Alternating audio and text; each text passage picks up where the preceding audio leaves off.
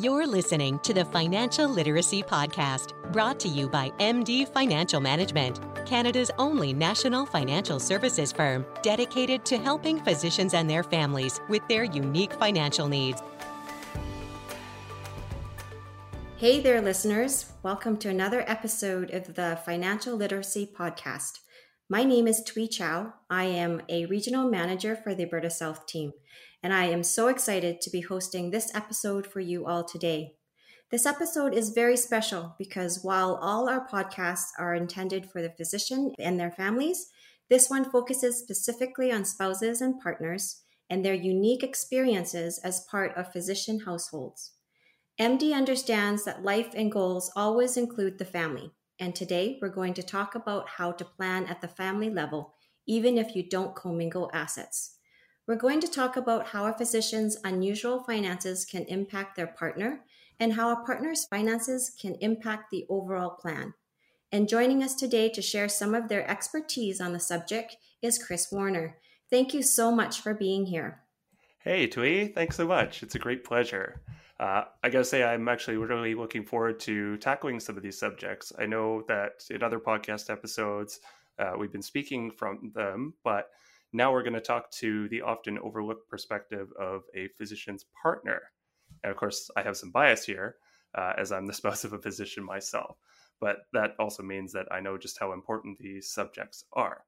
So, uh, it seems to me then that our objective for this discussion will be to plant several flags around topics that will give both partner and physician some reassurance and ultimately help to avoid unnecessary stress in the relationship. Yes, that is exactly our goal. Now, just in case we have some listeners who are tuning in for the first time today, let's quickly go over some of the reasons why a physician's finances are so much more different than the average person's. Yeah, for sure. So, the most obvious difference that's going to set a physician's finances apart is the amount of debt that they incur during training. And for specialists, it can easily be up in the $300,000 range by the time they're ready to begin practicing. Uh, the nice thing about physician debt, if one can say such a thing with a straight face, is that interest rates on medical debt are usually accrued at some of the lowest available interest rates in the market. And that helps keep debts a bit lower than they could be. Uh, and then once a physician's in practice, they'll typically expect a much higher income compared to many other professions. I think a, a StatsCan study in 2019 said the median Canadian personal income was $38,300 before tax uh, but in contrast, our data shows that the average Canadian family practitioner, uh, GP, is billing around $300,000 gross per year.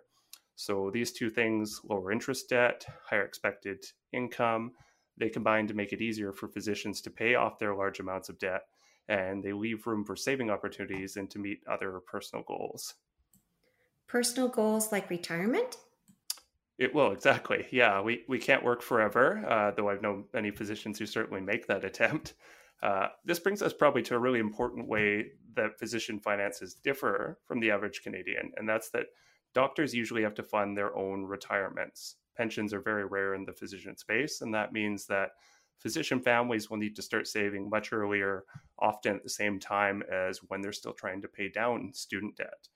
Uh, there's also the potential of taking on extra expenses in practice, uh, specifically costs around building a business and incorporation. Uh, let's double back to that later. For now, the main thing to remember is that a physician's financial journey, it's unique, it's evolving, and as partners, we're impacted by all of this too. Medical debt can impact our ability to borrow. Uh, partners can be named as shareholders of medical professional corporations, and in many cases, in fact, probably most cases, we're in charge of managing all this. So, to every physician spouse or partner who's listening to this, uh, that's what we're here to help you with today. We want to let you know that you're certainly not alone. We want to give you some tips for planning and what to expect. And we want to remind you that we, MD, can work with you directly. We work with spouses and partners all the time, even when the physician is not, or not yet, a client. Right. I think a journey is a great way to put it, Chris. So let's go through some of the common stages of a physician's journey and what partners can expect to take on at each of those stages.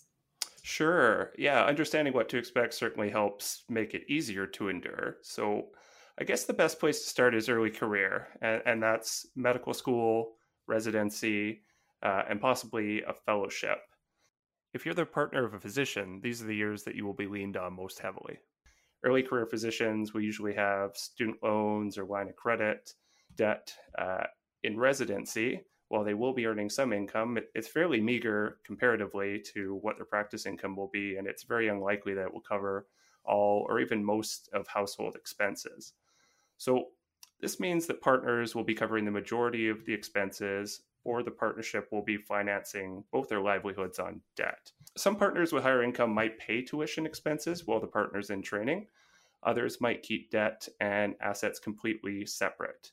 And there are pros and cons to both. What you do is really ultimately up to decide based on our individual values. Uh, keep in mind, though, one's marital situation, whether you're married or you're common law, uh, these can have different implications throughout the country. Uh, I suppose that brings us to the next stage of the journey then, uh, once medical training is over and practice is beginning. Here we might quickly experience an increase in household income. However, that doesn't necessarily translate to an increase in available income or disposable cash flow. It's possible that a lot of the billings will be held inside a corporation or used for business expenses or directed to paying down debt. Uh, if the physician plans to start their own practice or buy into a joint venture, that will likely also be done on debt. Uh, and one other complicating factor is that physicians don't usually get paid leave. So if they need time off, say for a vacation or parental leave, uh, well, then there's usually a halt in income. So I think we can see the many contributing factors that already lead to higher level of debts well into practice. And I believe I read on average that a physician will spend the first eight years or so of their career paying off their student loans. And that's a lot, especially when you consider that just getting into practice will take at least 10 years of post secondary. So now let's go into the last practical stage. The physician's more settled, they're in practice, they're earning solid income.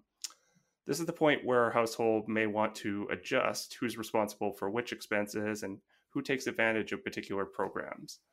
For example, the higher income earner could be best positioned to invest in retirement savings plans so that they get the larger tax refund. Uh, the lower earner might be able to use their income towards shared goals. There's also opportunities for income splitting, and, and all of these scenarios can lead to tax benefits or considerations. Uh, back on the topic of debt for a moment, there should be a plan to get this paid down, and most families in practice will probably have already made some progress with this. But to touch on what I said earlier, most medical debt is accrued at a low interest rate, which usually means one doesn't have to be incredibly aggressive in paying it down. And actually, it could be a disadvantage uh, for someone in practice to ignore higher yielding saving strategies like RRSPs or retaining funds in the medical corporation. Uh, again, I know firsthand that after taking so long just to get to working years, it's hard to start thinking about retirement, but it will be here sooner than we think. So, overall, we know that taking on this much financial responsibility uh, for physicians, for partners, it can be overwhelming. And this is true for spouses and partners because they're also going to have their own challenges likely to work through. But there are lifelines, though. I definitely recommend talking to a financial advisor as early as possible. Yes, especially an MD advisor who will be very familiar with the physician experience and how the spouse is a key player, whether they commingle assets or not. Totally. And I have a little bias here, but I do think MD advisors could be extremely helpful, even if you yourself are not a physician. Uh, you know, over 52 years, MDs helped guide thousands of physician families through lifetimes of practice.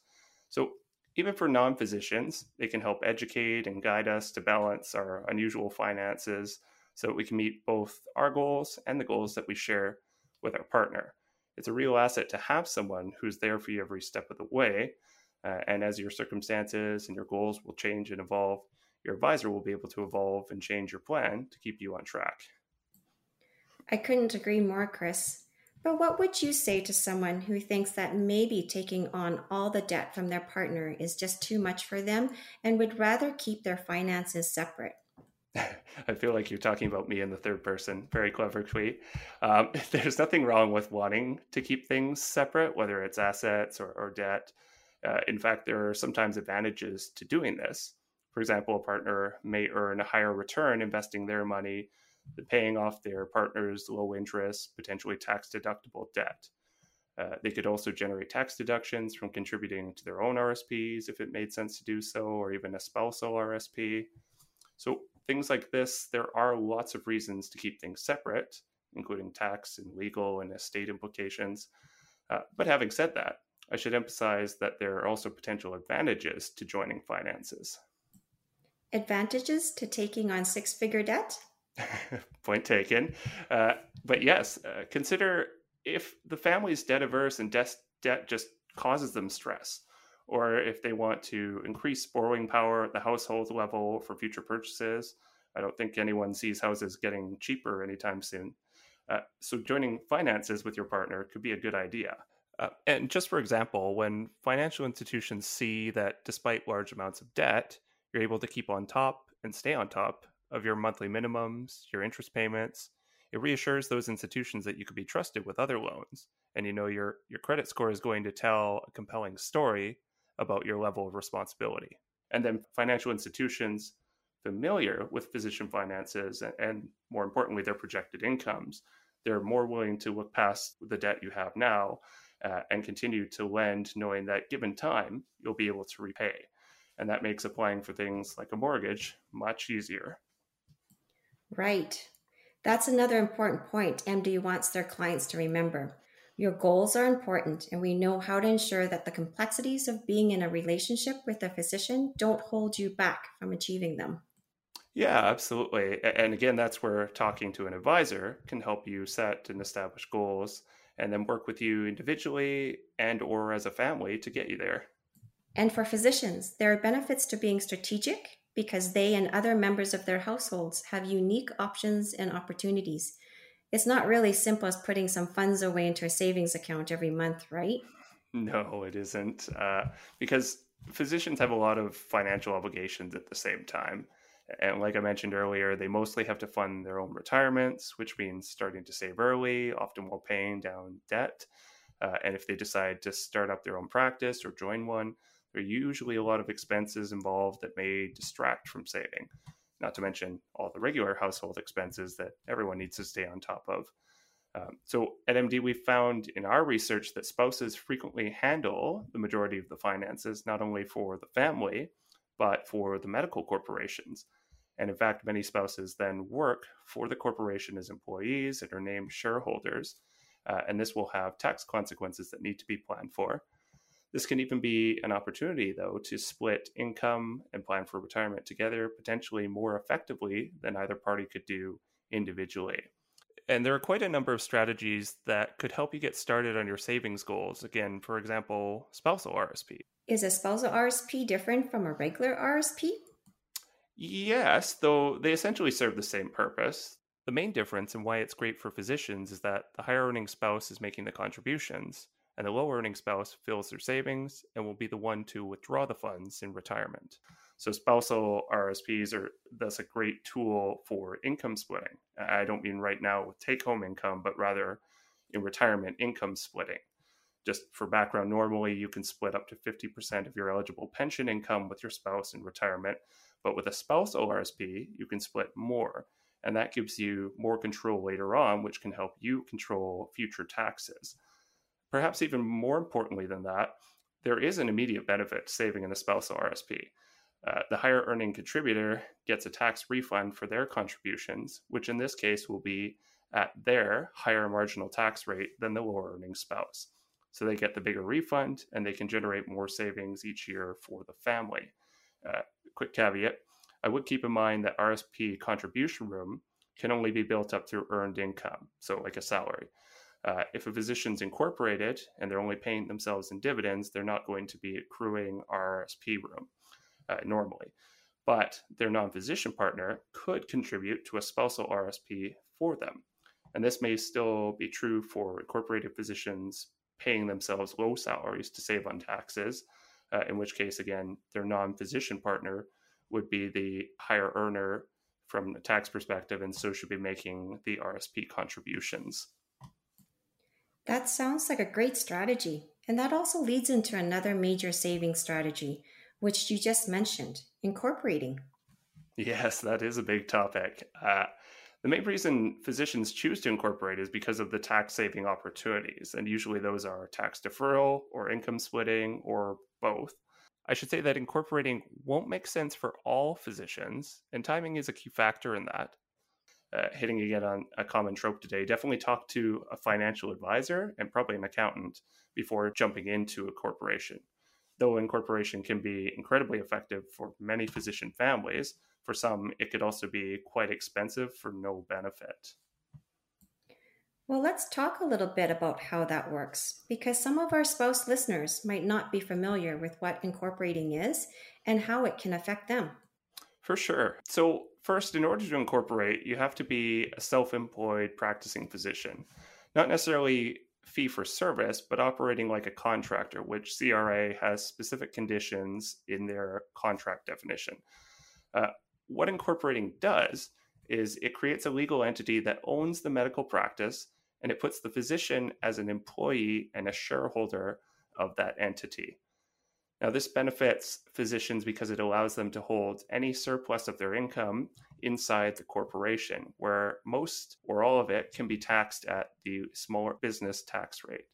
The small business rate is usually much lower than what our personal tax rates are because later on, the money will eventually need to come out of the corporation at normal personal tax rates. But the longer one can defer those withdrawals, more potential compounding and more potential growth in money you'll have in the long run.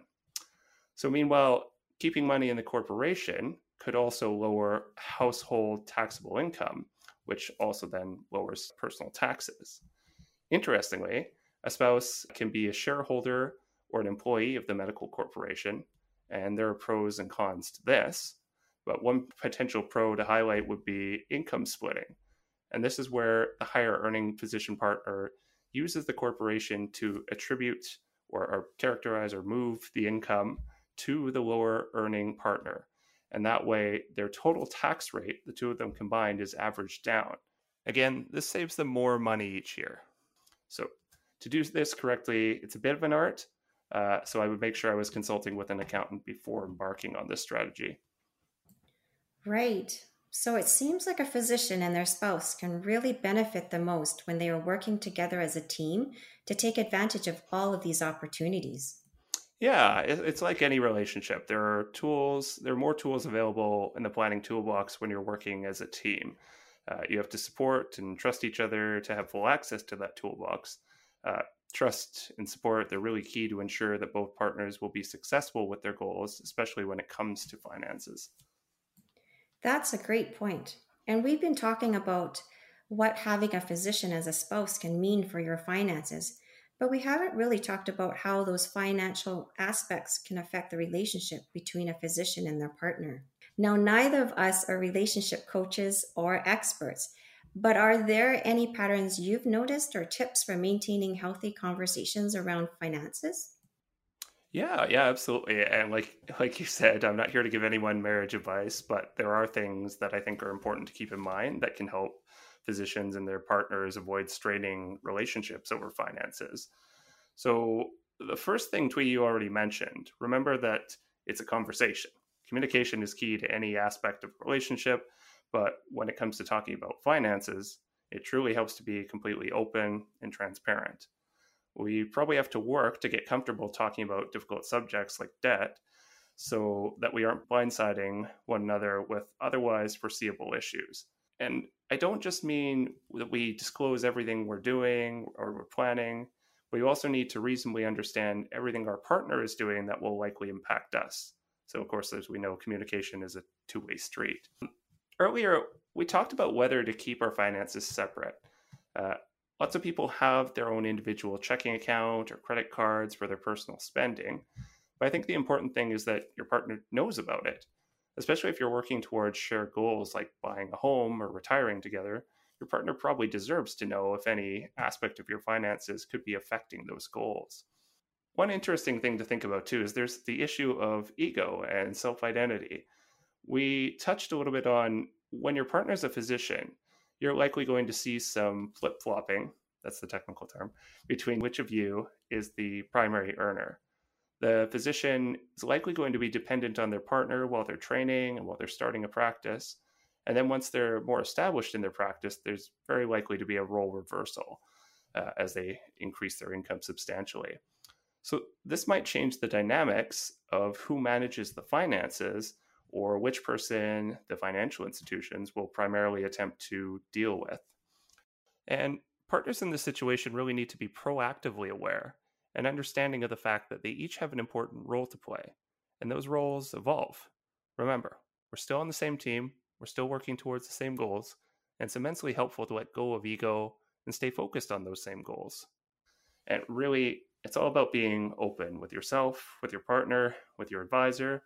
Uh, it shocked me to see in a study that came out this year by FP Canada, and it said that two in five Canadians listed money as their biggest concern. And then a further one in three say that money concerns have led to health problems. So we can see how relieving financial stress will likely alleviate a lot of other sources of potential stress, and having open conversations is the best way to do that. Very true. Now, I think we're just about ready to bring today's episode to a close. But before we go, are there any final notes you want to leave about how to get involved in finances as the partner of a physician? For sure. I think the main takeaway I want to leave spouses and partners with is something positive. Uh, to every one of you who has a physician partner, I know that this will bring all sorts of financial challenges, but none of these challenges are likely to mean that we have to sacrifice other life goals for fear that we might not be able to afford them.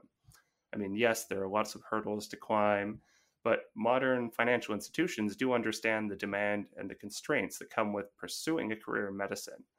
And as such, they want to work with doctors and with us, their families, to make sure that all of the goals that we have are attainable. We've really only scratched the surface, but there are a myriad of strategies and specialized programs to help realize our goals because ultimately, over time, the income to achieve these goals is going to be realized. And if we want to get there quicker, it pays for the partners to be involved. Proper planning, open communication with your partner, and the help of a professional advisor uh, these are the best ways to ensure that our goals remain within reach.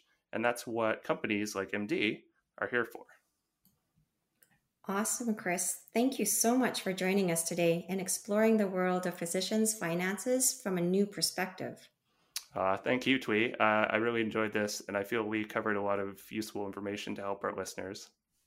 Oh, I have no doubt. And speaking of our listeners, thank you all for tuning in today. Like we said at the top of the episode, MD is dedicated to meeting the financial needs of not only physicians themselves, but their families as well. So, whether you are a physician or have a loved one who is, we hope that you will join us again next time when we tackle retirement readiness for physicians. Once again, my name is Twee Chow, and it's been a pleasure hosting you today. Goodbye for now. This has been the Financial Literacy Podcast, brought to you by MD Financial Management. For more information or to speak to an advisor today, visit our website at md.ca